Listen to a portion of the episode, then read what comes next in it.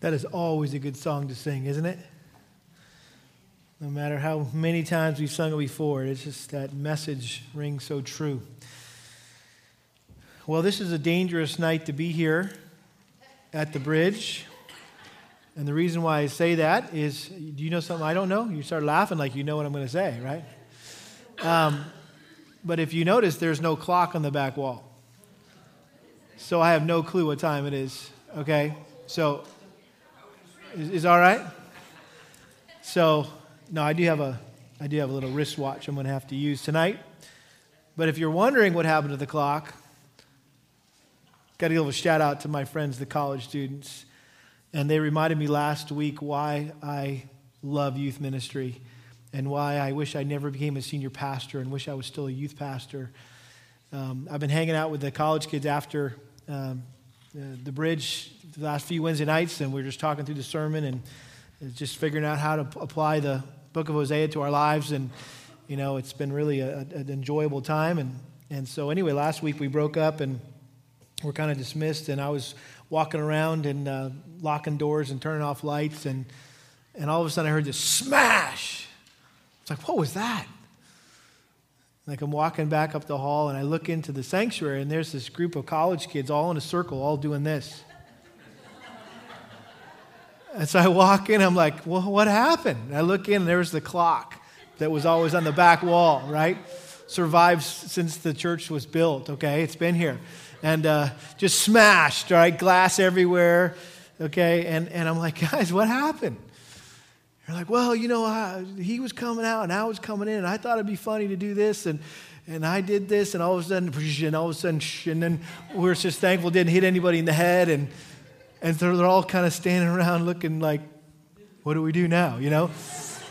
And I'm like, well, I can tell you where the vacuum cleaner is, and you can take that to the dumpster, and let's go to the get the vacuum cleaner, let's clean this up, and I told him afterwards, I said, guys, this is, this is awesome. I said, thank you so much for just reminding me why I love youth ministry. Because I guarantee you, uh, this would never happen to the lamplighters. I, I just can't imagine Sonny coming to me and Fred, you know, with their head hung low. Uh, Pastor, uh, we broke the clock in the back room. We're so sorry. We didn't. We don't know how it happened, but that just doesn't happen when you're dealing with the lamplighters, right? But you never know what's going to happen with the college kids, right? So, never a dull moment. So, anyway, we're taking a collection tonight. You don't know that yet, the college ministry. You, we're going to take a collection tonight. Make sure, you know, we can buy a new clock. So, just kidding.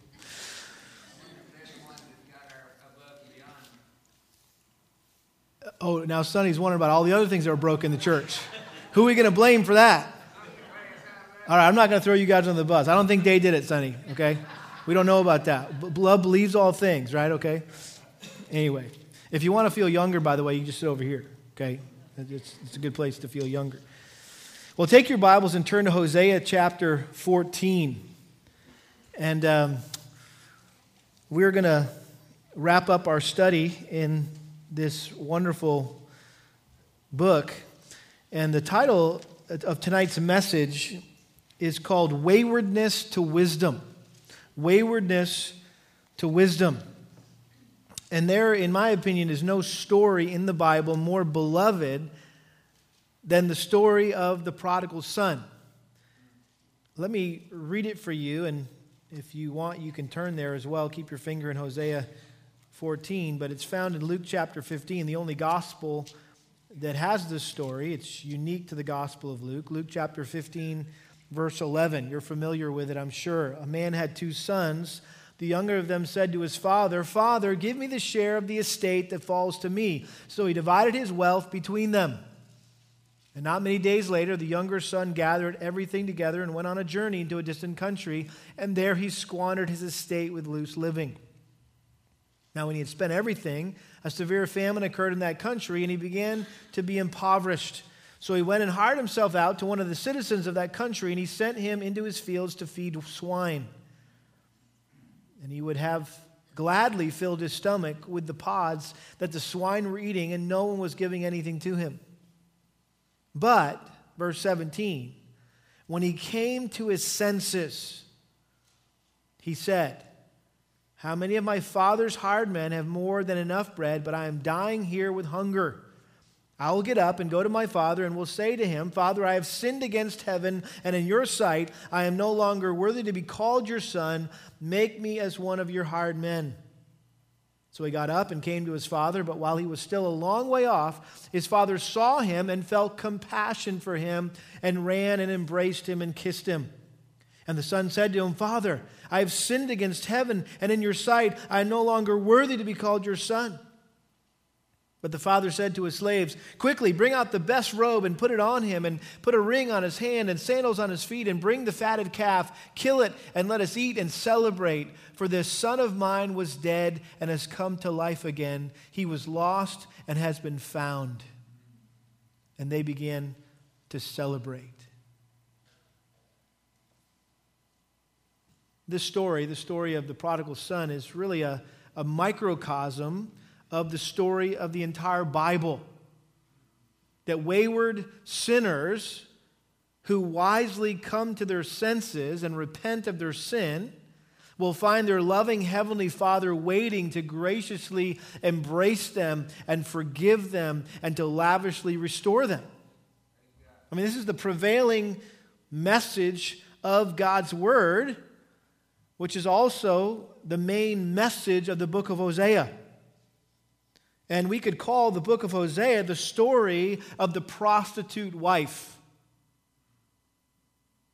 And what the story of the prodigal son is to the New Testament, the story of the prostitute wife is to the Old Testament. In the same way that the prodigal son foolishly wandered away from his father's love and stumbled into a life of sin, the prostitute wife also foolishly wandered away from her husband's love and stumbled into a life of sin. But what sets the story of the prostitute wife apart from the story of the prodigal son, and I think makes it even more glorious, and you could say even more scandalous, is that unlike the father who stayed at home and waited for his son to return, the husband Hosea went out looking for his wife and found her, not in a pigsty, but on an auction block, being sold as a sex slave to the highest bidder. And he bought her and carried her back home and nursed her back to health. We know that that is the main point, really the core of the book of Hosea. We find it in Hosea chapter 3 just to remind you, this is really chapter 3 is the heart of the entire book of Hosea.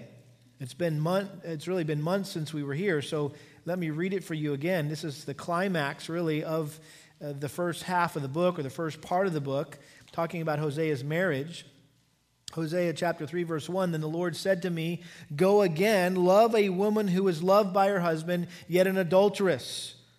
Remember God told Hosea to go marry this unfaithful woman who was either already an adulteress or who would become an adulteress. And he says, I want you to go and love her again. Even as the Lord loves the sons of Israel, though they turn to other gods and love raisin cakes. And so I brought her for I bought her for myself for 15 shekels of silver and a homer and a half of barley. So he actually went and bought his own wife back for the price of really less than the price of a slave. Verse 3 Then I said to her, You shall stay with me for many days. You shall not play the harlot, nor shall you have a man, so I will also be toward you. For the sons of Israel will remain for many days without king or prince, without sacrifice or sacred pillar, and without ephod or household idols. Afterward, the sons of Israel will return and seek the Lord their God and David their king, and they will come trembling to the Lord and to his goodness in the last days. And so, really, chapter 3 brings the entire uh, book together. And, and it's not just about Hosea's marriage, right? It's about it's not just about the relationship of Hosea and Gomer, it's about the relationship between God and Israel. And he makes clearly makes that connection here in chapter 3. And so what Hosea experienced in his in his marriage to Gomer was the picture of what God experienced in his marriage to Israel. And so God called Hosea uh, to, to feel what he felt. so that he could be prepared to be his mouthpiece, his voice to the nation of Israel and plead with them with the same sense of urgency and passion that God would, if he could speak to them audibly, right? And so, here in the climax of Hosea's message in chapter 14, he referred back to his core message in chapter 3. And here in Hosea 14, Hosea cried out one last time for Israel to repent and return to the Lord so they could be restored and healed. And we know that if you know anything about the, the Old Testament uh, books of prophecy, this is, this is the overall theme of every prophetic book. Turn to God in repentance, and God will heal you and restore you. It like becomes the broken record throughout the Old Testament, right? Turn to God in repentance, repent, and you'll be, you'll be restored. But if you continue in your sinful rebellion, the message continues, God will punish you, He will discipline you in order to bring you back into a right relationship with Him. That's pretty much the message of the Old Testament from starting, I guess, in Isaiah all the way to Malachi. All the prophets, the, the, the major prophets and the minor prophets. That's the essential message. In other words, God will chasten His people, but He will never abandon His people. And that's really the hopeful message that we, we have throughout the, these really doom and gloom books, right, of the Old Testament. Like, man, why, why would we study a book like this? It's so depressing, right? All this judgment, all this punishment, all this wrath. Well, it does sound gloomy, it does sound doom, but there's this ray of hope. And we, we find this ray of hope in the book of Hosea, really in the last uh, four chapters chapter 11, 12, 13, and 14. After all these chapters uh, uh, of Hosea preaching about Israel's sin and how God was going to discipline, he was going to punish them, Hosea highlights how God's undying love for Israel will ultimately prevail. So last week in chapter 13, we were reminded again of the doom and gloom that uh, was in store for Israel when God would no longer restrain his wrath against their sin. And if you remember, we ended in, eh, on a really downer last, last week, uh, verses 15 and 16. Though he flourishes among the reeds, an east wind will come, the wind of the Lord coming up from the wilderness, and his fountain will become dry, and his spring will be dried up. It will plunder his treasury of every precious article. Samaria will be held guilty, for she has rebelled against her God. They will fall by the sword, their little ones will be dashed in pieces, and their pregnant women will be ripped open. And we said that that was what would happen when the Lord's compassion was removed and Israel's prosperity would come to an end and punishment would be un- unleashed upon them in the form of the Assyrian invasion. And the Assyrians were notorious for these kind of atrocities that are mentioned here in verse 16. You say, I'm glad that the book doesn't end in chapter 13. I'm glad there's a chapter 14, right? And so, really, the book now takes another positive turn and ends on this high note as Hosea reminded the people of Israel that even in exile, God's offer of restoration still stood if they confessed their sin and repented of it. And we have to understand that, that this generation, okay, uh, did not heed Hosea's message, did they? Because they ended up where? In Assyria. And so this was really one um, last message that Hosea preached, really to a faithful remnant who would remember this uh, message, this chapter, when they were in uh, exile, and it would encourage them and motivate them to take claim to God's promise that if they would repent, He would restore them. Let me read for you a couple of uh, commentaries that were very helpful in understanding this last chapter and how we're to understand it. First of all, let me read James Montgomery Boice, one of my favorite commentators. He said this This is God's last word, a word that is to sustain the people during the coming days of captivity. I mean, the, the, the deal is sealed, okay? They're, they're already going to captivity. There's no change in that now, right? And so this was given to sustain the people during the coming days of captivity. In that day, they will undoubtedly wonder if God has cast them away utterly. They will feel forsaken But God wants them to know that their captivity is due not to his wishes for them or abandonment of them, but it's due to their sin. And then, in spite of their sin, the way of return stands open. Very well said. Another commentator said it this way through this final appeal, or excuse me, though this final appeal would surely be rejected by his arrogant and stubborn nation, it would instill hope in the hearts of a righteous remnant and provide the repentant generation of the future with a model to follow in returning to the Lord. And then one of the most helpful commentators that I've used over the course of the last few months is a guy named Leon Wood. And he said this He said, These final words of Hosea rank with the memorable chapters of the Old Testament. In other words, this is one of the most memorable, premier chapters of the Old Testament. In fact, one of the college young ladies I, I, noticed last week when we were discussing chapter 13, I looked and she showed me chapter 14 is all highlighted in yellow in her Bible. In other words, that this is the, the, the highlight of, of the book. And so this is one of the most memorable chapters of the Old Testament. Leon Wood goes on, he says, like the rainbow after a storm. What a great picture. Chapter 14, this is the rainbow after the storm, right? It, it, just thunderstorms, lightning crazy, and all of a sudden the sun comes out, and you're like, hey, check it out, there's a rainbow. And that's this chapter. He says, like the rainbow after a storm, they promise Israel's final restoration. Here is the full flowering of God's unfailing love for his faithless people, the triumph of his grace, the assurance of his healing, all described in imagery that reveals the loving heart of God. That's why I don't write commentaries, because I can't say it as good as that. That's really good, but very helpful. And so let's look at this chapter now, this rainbow after the storm, and I've just divided it into three sections. We're going to see, first of all, true repentance in verses 1 through 3. And then in verses 4 through 8, we're going to see true forgiveness.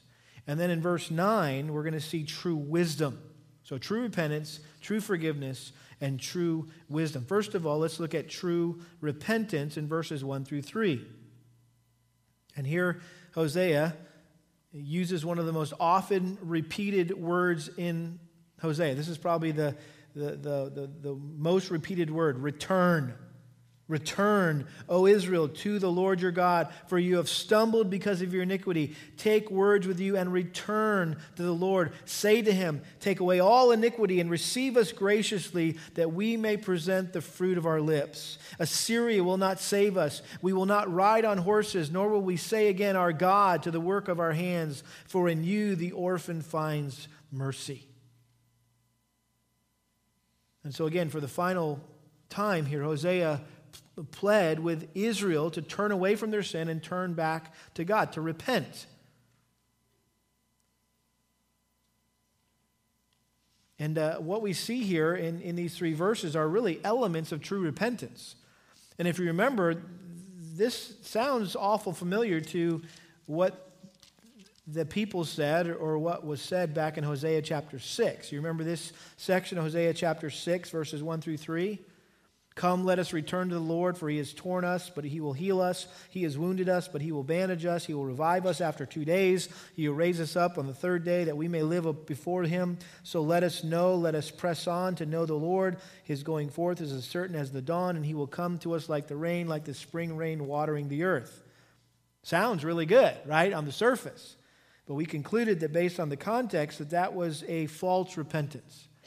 That was not genuine uh, sorrow godly sorrow that led to repentance. That, that, they were just mouthing some words. They were being very presumptuous. It was very, a very superficial confession, like oftentimes we do, right? We kind of think if I just say the right things, right, I sin, I'm just going to say the right things, go through the little motions that I always go through after I sin, and God's going to, you know, forgive me and I'm going to move on. But guess what? The very next day or the very next hour, we're doing the same thing, right? That was the nation of Israel. And so, what is, what is true repentance? What, what sets uh, Hosea uh, chapter 14, 1 through 3, apart from chapter 6, verses 1 through 3? I think we see some things here that are obviously uh, genuine uh, in their repentance. First of all, uh, the first element of true repentance is that you confess your sin. You, you, you confess your sin. Verse 1, he says, For you have stumbled because of your iniquity. Return, O Israel, to Lord your God, for you have stumbled because of your iniquity. In other words, you need to admit, right, that it's your fault. Don't make excuses, right? Don't blame anyone else, uh, right? You, you know when a person is truly repentant is you don't hear excuses, you don't hear blame shifting, right? They take full responsibility for their sin. That they know they are in the situation they're in because their sin is their fault, right? That, that, and, and they, they know exactly what sins led to their downfall. And say, well, if you didn't do this, or if you did this, or she did this, or he did this, right? No, I know exactly how I ended up here. And I'll tell you why. And you can you confess your sin. It was this, this, this, and this. So that's the first element of true repentance is you confess your sin, you admit it. You don't justify it. Secondly, you seek forgiveness for your sin. You don't just confess it and say, Yeah, I, know what I did and it was wrong. You don't just confess it, but you seek forgiveness. Notice verse 2 Take words with you and return to the Lord. Say to him, Take away all iniquity. So you're asking God to take away your sin, to uh, cleanse you and, and purify, remove that sin from your life. 1 John 1 9, if we confess our sins, God is faithful and just to what? To forgive us our sins and to cleanse us from all unrighteousness. And that's the picture of forgiveness all throughout the Old Testament. It's this idea of taking away sin, removing it from us. So we need to confess our sin, we need to seek forgiveness for our sin, and then we need to turn from our sin. Take away all iniquity. Well, it says, verse 2 take words with you and return to the Lord. So it's not enough just to say, Boy, I messed up, and God, would you forgive me? But then you need to return to the Lord. You, you need to turn away from your sin, right? We say that's what repentance is, is, is turning away from your sin and turning to God. He's saying return to the Lord. It's not enough to say, oh, I messed up and, and just to keep right on going down that path. There needs to be a change in your life. There needs to be a turning from sin. And it needs to be done in dependence on God's grace. This is another element of true repentance. You need to depend on God's grace. It always makes me nervous when I hear say somebody say, "Man, I totally messed up and I'm so sorry and I've sought God's forgiveness and I know he's forgiven me and and you know what? I'm going to change. I'm going to be different. And I'm never going to do this again." I always get a little concerned, right? Because I don't hear it, just, it sounds like they're depending on who? Themselves, right? That's not true repentance. When you're relying on your own strength to change, and your own ability to reform yourself. No, you need to seek the grace of God, depend on God's grace to restore you. Notice it says, and receive us what? Graciously. Receive us graciously. And it's almost as if the words that we use in confession and seeking of forgiveness are not our words anyway. They're, they're given to us by God. Take words with you and return to the Lord. It's almost as if God provides the words that we're to say. He, he knows what we need to say, and so He puts His words in us. In other words, we don't have it in and of ourselves, right, to repent apart from the grace of God, do we? It's initiated by Him, it's motivated by Him, it's sustained by Him. And I think part of uh, true repentance as well is that there's a, there's, a, there's a thanking and praising God for forgiveness.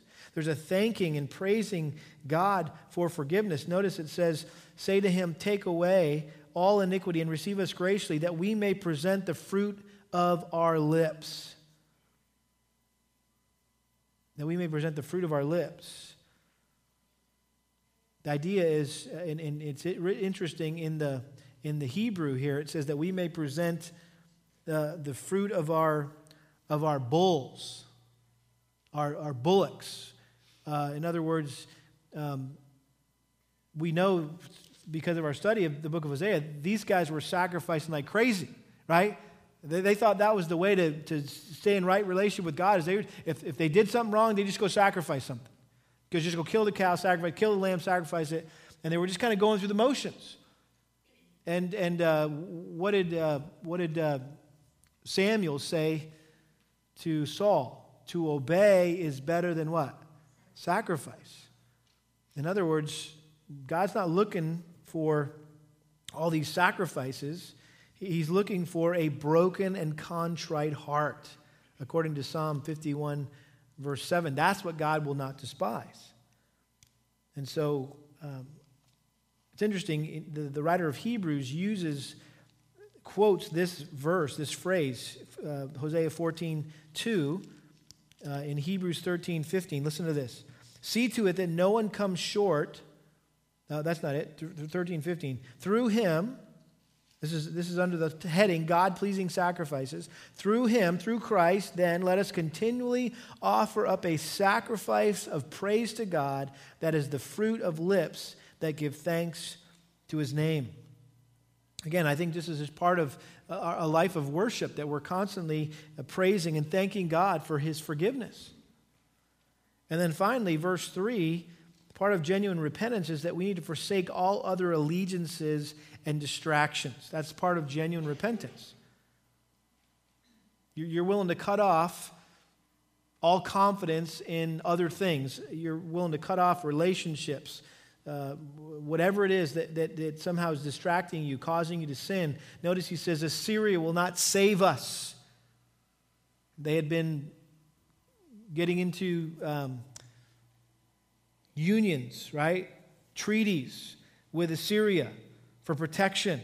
They were depending on Assyria more than they were um, depending on the Lord. We will not ride on horses. You say, well, what's wrong with riding on a horse? You know? Like, wait a minute. I'm a cowgirl. I'm a cowboy. I, what are you saying? I can't ride a horse? No, the point here was that God had said from the very beginning don't multiply horses. Why?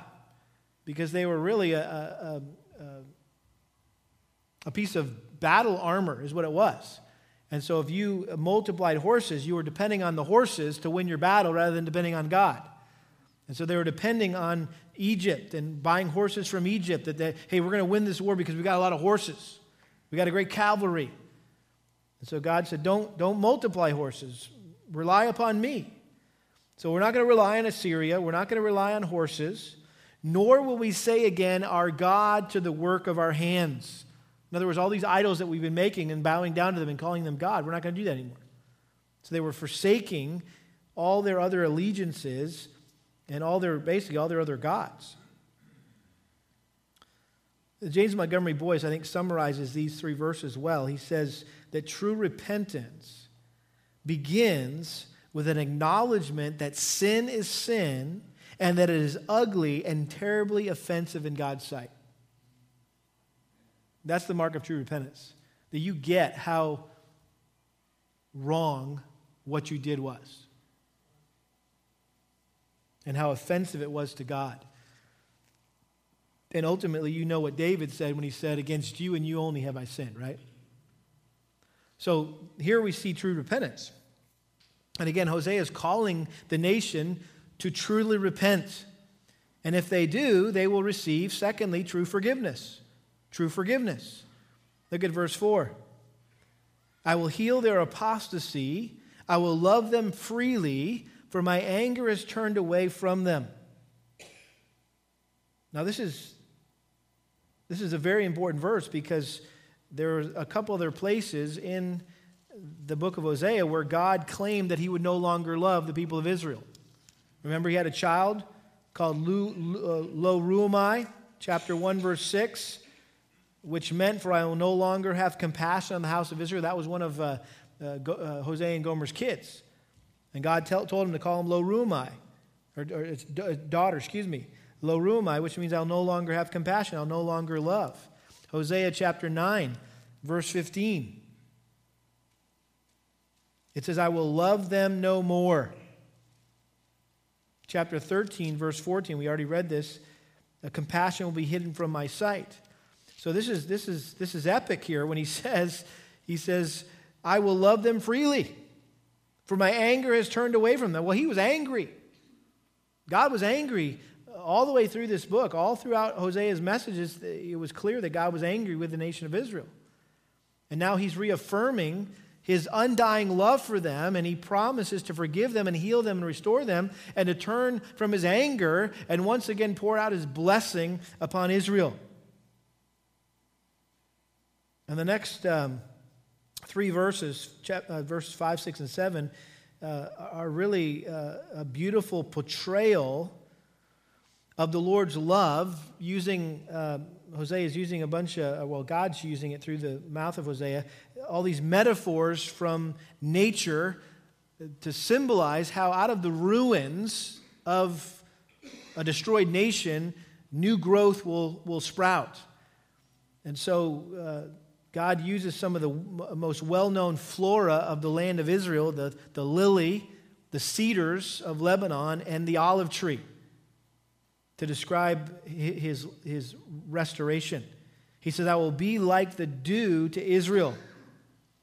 Which, by the way, Sonny was reminding us of, of our trip back in 2009. Some 23 of us went to Israel, and one of the things I remember was how arid of a, of a, of a, of a place uh, Israel is, and uh, not a whole lot of water. And yet it, it just flourishes with all sorts of agriculture and, and, and, and amazing. And well, then the way, the way they did it was um, they did it through all, they do it through all this irrigation. And so there's nothing more important in the land of Israel than, than water, right? And, and dew. And so when God says, listen, I'm going to be the dew, right, to Israel, that, that was a huge blessing for an agricultural community. It's, that's, that's how they watered. That's how it was God's watering system. He says, I'm going to be like the dew to Israel, and this is what's going to happen. He will blossom, Israel will blossom like the lily. Again, a, a flower known for its, its, its beauty, its aroma. And he will take root like the cedars of Lebanon. And again, the, the idea of the cedars of Lebanon, you just get the idea of these strong, deep rooted trees, right? That can endure anything.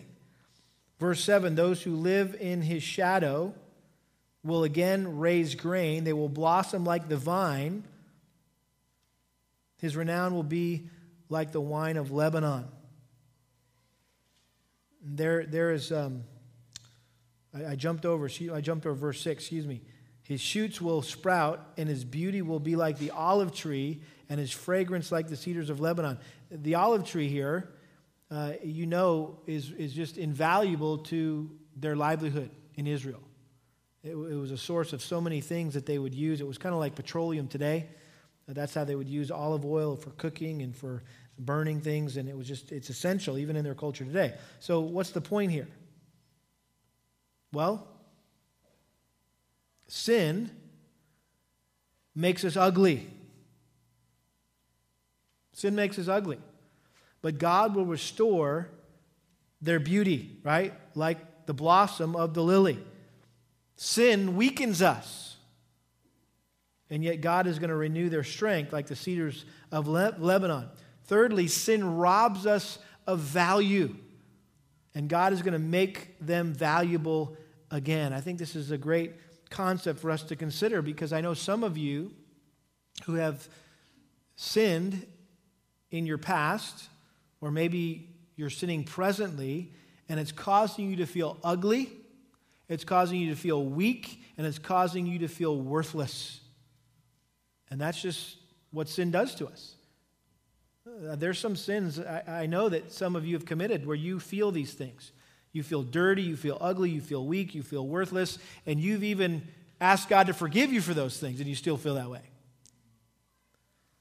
And so, again, the, the, the, the, the message here, the hope is, is confess that sin. Repent of that sin, and He'll restore your life that you thought could never be restored.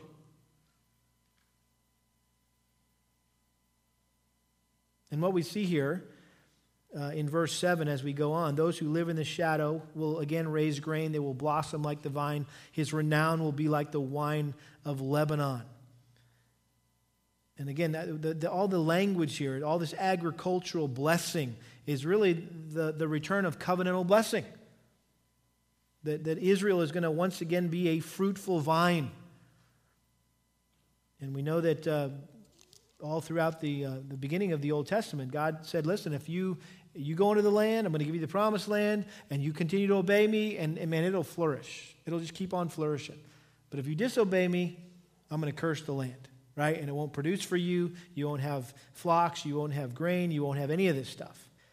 And so here he's promising the return of all these things. Now, we need to understand here that the ultimate fulfillment of these blessings, I believe, will be in the millennial kingdom. Since Israel has, has yet to repent to this degree. Um, and they're not going to do that until the end of the tribulation. And in, in, Zechariah chapter 12, verses 10 through 13, it talks about how Israel will recognize Jesus as their Messiah and they'll mourn because they'll realize they crucified their Messiah and they'll repent and they'll receive Jesus. And then this, this blessing will return, and Israel will once again become the, the nation that God intended them to be once they're reconciled to Him. He's going to use them to bring great honor and glory to Himself and, and be a great blessing to others the way that He originally uh, intended. Notice verse 8. And this section really ends with this cry O Ephraim, again, the largest tribe of the 10 northern tribes, uh, synonymous term for Israel. O, o Ephraim, what more have I to do with idols? And we know that uh, idolatry was their besetting sin, was it not? I mean, this is what they kept. This is they were spiritual adulterers. They were cheating on God. That's the theme of this book, right? They had gone after other lovers, and they weren't physical lovers, they were spiritual lovers. The, the, the Baals and the Asherahs and all the other gods of the, the, the Canaanites. And so here God's crying out to his people one last time for them to forsake their idols. And notice what he says. He says, It is I who answer and look after you. I am like a luxurious, luxuriant cypress. From me comes your fruit. And again, God was uh, just reminding them, as He already has multiple times, numerous times, that, that He is their protector, He is their provider. He's the one that should get the credit and the glory for all that they have, all that they've done, instead of giving it to Baal. Derek Kidner, uh, one, one of my favorite commentators, Old Testament commentators, said this. He said, This plea rests on the incomparable or incomparable claims of God. Can he any longer be spoken of, even thought of, in the same breath as idols? Can Egypt's or Assyria's protection complete, compete with his? Do they answer when you call? Do they care as he cares? And the whole point was Hey, I get all the glory, I get all the credit. Everything you have, everything good that's ever happened to you has been all based on my grace. You didn't deserve it, you didn't earn it. No one else gave it to you, right? It was by my grace and for my honor that you are made fruitful. And so that's true forgiveness, true restoration. And then we come to the third and final section here. It's really just this last verse, verse 9. And here we have true wisdom. True wisdom. And this is really interesting how this prophecy ends. I, am not familiar with any other uh, uh, prophetic book that ends in this unique way. Because verse 9 sounds very, very much like a proverb. It sounds like wisdom literature, not prophecy. Notice what Hosea says Whoever is wise, let him understand these things. Whoever is discerning, let him know them. For the ways of the Lord are right, and the righteous will walk in them, but transgressors will stumble in them. And so here's the, the epilogue, if you will, the, con- the grand conclusion of uh, the concluding paragraph of the book of Hosea. And he's basically appealing to all those who read or hear this prophecy or who study the prophecy to be wise and heed the lessons of this book. What are the lessons? There's three lessons. He says, number one, for the ways of the Lord are right. The God ways are, are right. It's just, it's just right. Number two, the righteous will walk in them. Those who want to be right, do right, right, will walk in, will obey the ways of the Lord. Thirdly, the transgressor, the, the sinner, the rebellious one will stumble over these things. And notice the connection here. It's kind of like a, a bookend to verse 1 Return, O Israel, to the Lord your God, for you have what? Stumbled because of your iniquity. And then he says, he ends the chapter, but transgressors will stumble in them. The point is very simple. If you obey God, if you obey the principles of this book, of this prophecy specifically, you will experience the blessing of God. But if you disobey the principles of this book, you will suffer the consequences of your sin. Bottom line wise people, smart people, discerning people listen to God's word and they do what it says. Period. And so if you don't listen to God's word and you don't do what it says, you are dumb. You're foolish. Right? That's what he's saying. You lack wisdom. You're undiscerning. You're a fool. And so Israel foolishly failed to listen, and they stumbled in sin, and they ended up in captivity. The question is, what's going to happen to you? You've, you have the opportunity, I've had the opportunity, we've had the opportunity to hear the very same thing that the nation of Israel heard. The very same message, the very same principles. And, and guess what? The book of Hosea continues to speak to us today. This is not a dead, an old dead book that only applied to the nation of Israel, it applies to us. And so we've had the opportunity, the privilege, the accountability even of hearing the very same message that the nation of Israel heard but failed to heed.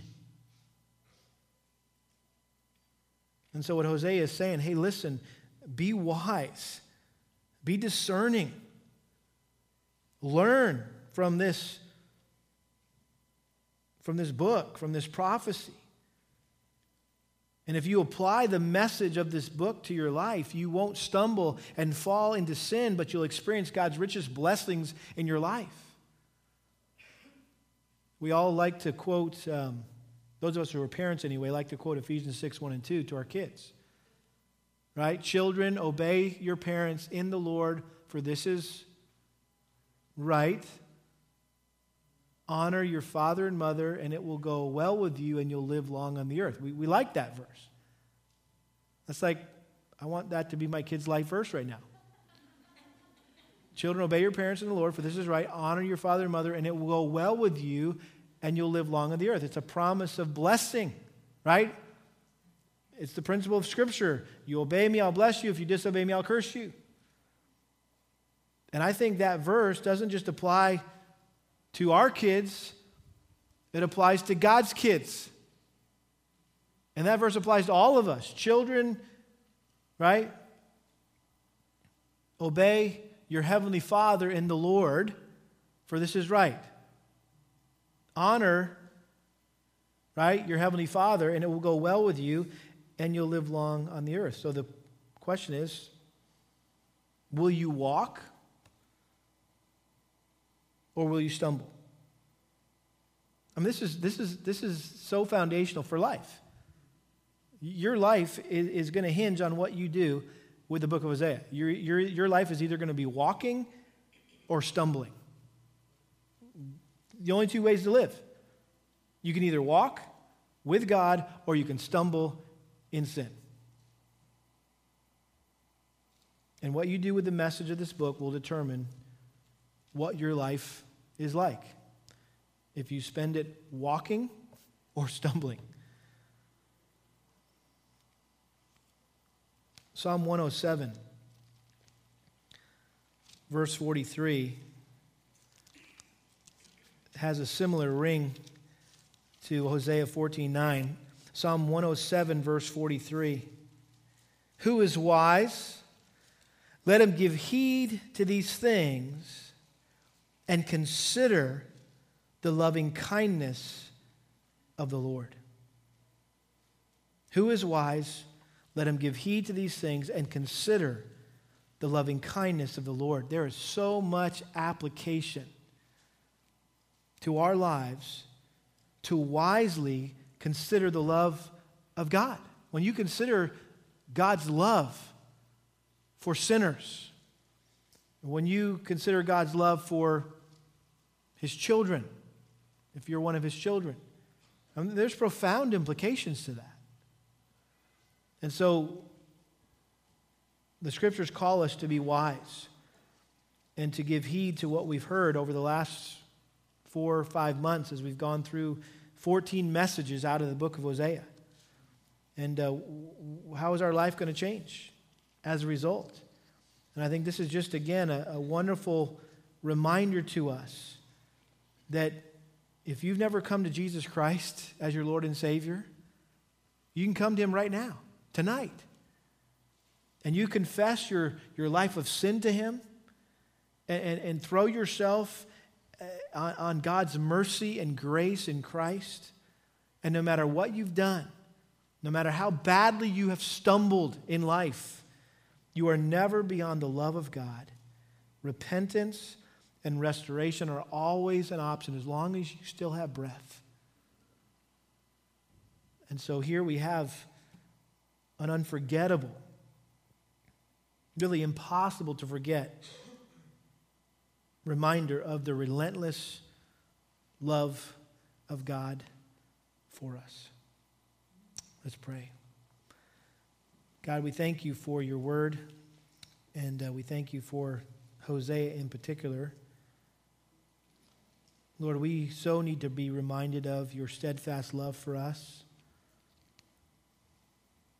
and how you are faithful even when we are faithless because you cannot deny your character. You are a faithful God. You, you don't know how to be anything else but that. You can't be unfaithful. But Lord, we are. And so we thank you for the way you love us in spite of our sinful rebellion, our waywardness. And I pray that we would uh, confess our waywardness to you tonight, that our hearts are just prone to wander. Lord, we feel it all the time. But Lord, that we would go from being wayward to being wise. And that we would consider your great love for us uh, as illustrated through the relationship between Hosea and Gomer. And Lord, that we would think about that every time that we are tempted to sin, and that we are going to sin against love, a love beyond compare.